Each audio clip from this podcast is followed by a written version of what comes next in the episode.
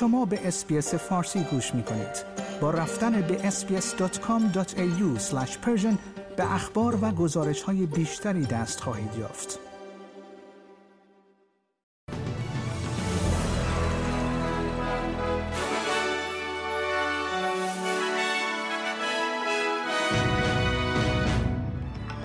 گروه های اجتماعی در سراسر کشور در توافق با شورای پناهندگان استرالیا خواستار بازگرداندن فوری برنامه بشردوستانه کشور به سطوح قبلی شدند بانابی جویس معاون نخست وزیر استرالیا اعلام کرد که 483 میلیارد دلار از بودجه فدرال برای ساخت یک سد عظیم در شمال کوینزلند اختصاص داده خواهد شد. و حزب کارگر در ایالت نیو ساوت خواستار تحقیقات کامل درباره فاجعه سیل نورتن ریورز شد تا اطمینان حاصل شود که از تکرار فاجعه مشابه جلوگیری خواهد شد.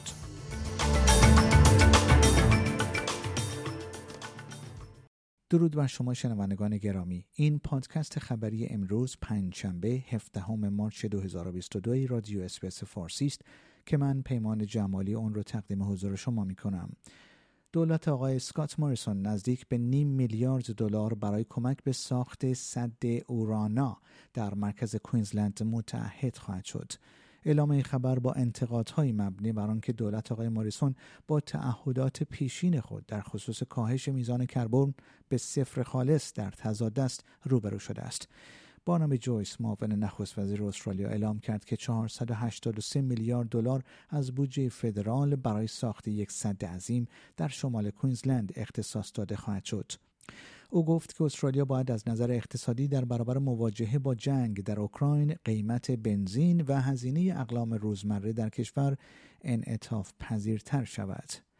اما سارا هنسن یانگ سناتور حزب سبزها در گفتگو با SBS News گفت که اختصاص دادن نزدیک به 500 میلیارد دلار برای صنعت زغال سنگ باعث تمسخر بودجه آتی و تعهدات دولت در زمینه آب و هوایی خواهد شد. حزب کارگر در ایالات نیو ساوت خواستار تحقیقات کامل درباره فاجعه سیل Northern Rivers شد تا اطمینان حاصل شود که از تکرار فاجعه مشابه جلوگیری خواهد شد. کریس مینز رهبر اپوزیسیون در این ایالت خواستار تحقیقات پارلمانی مجلس نمایندگان برای مقابله با سیل شد و گفت که دولت باید از اشتباهاتی که مرتکب شده درس بگیرد در همین حال جنگ سیاسی بین نیو و دولت Commonwealth بر سر تخصیص بودجه بلایای طبیعی توسط دولت فدرال در مناطق سیل زده در گرفته است. کاترین کیوساک عضو لیبرال از مجلس عالی این ایالت از منطقه Northern Rivers اعلام کرد که به دلیل تصمیم برای تخصیص های بلایای Commonwealth از این حزب استعفا می دهد.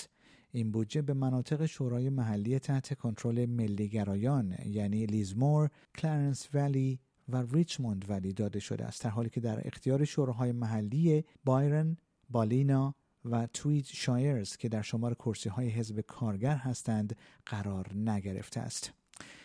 گروه های اجتماعی در سراسر کشور در توافق با شورای پناهندگان استرالیا خواستار بازگرداندن فوری برنامه بشردوستانه کشور به سطوح قبلی شدند. این گروه ها در نامه سرگشاده به دولت درخواست کردند تا به عنوان بخشی از بودجه عادی فدرال سهمیه ویزای بشردوستانه به سطح 20 هزار ویزای قبل از انتخابات 2013 بازگردانده شود. این گروه ها همچنین خواهان دریافت 20 هزار ویزای ویژه برای پناهجویان از افغانستان شدند. جزمینا باجرا کاتویک هیوارد ریاست شورای پناهندگان استرالیا گفت که میزان پذیرش پناهجویان و ویزاهای بشردوستانه در سال 2020-2021 در استرالیا به پایین ترین حد خود در 45 سال گذشته رسیده است. ایالت نیو ساوت از ابتدای همهگیری کووید 19 تا کنون بیش از 2000 نفر را به دلیل ابتلا به کرونا ویروس از دست داده است. این ایالت 20087 مورد جدید ابتلا به کووید 19 را ثبت کرده است که کمتر از 30402 مورد گزارش شده در دوره گزارشدهی گذشته است. مقامات هشدار می دهند که انتظار می رود موارد ابتلا به کووید 19 در ماه آینده دو برابر شود و این ایالت در آستانه مواجه شدن با افزایش شدید تعداد موارد ابتلا به دلیل ظهور سویه جدید و بسیار قابل انتقال آمیکرون قرار دارد. 57 و 6 درصد از بزرگسالان در این ایالت اکنون دوز سوم واکسن خود را دریافت کردند.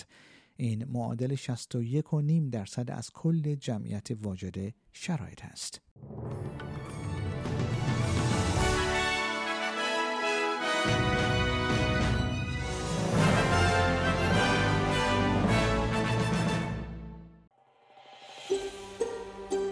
آیا می خواهید به مطالب بیشتری مانند این گزارش گوش کنید؟ به ما از طریق Apple Podcast، Google Podcast، Spotify یا هر جای دیگری که پادکست های خود را از آن می گیرید گوش کنید.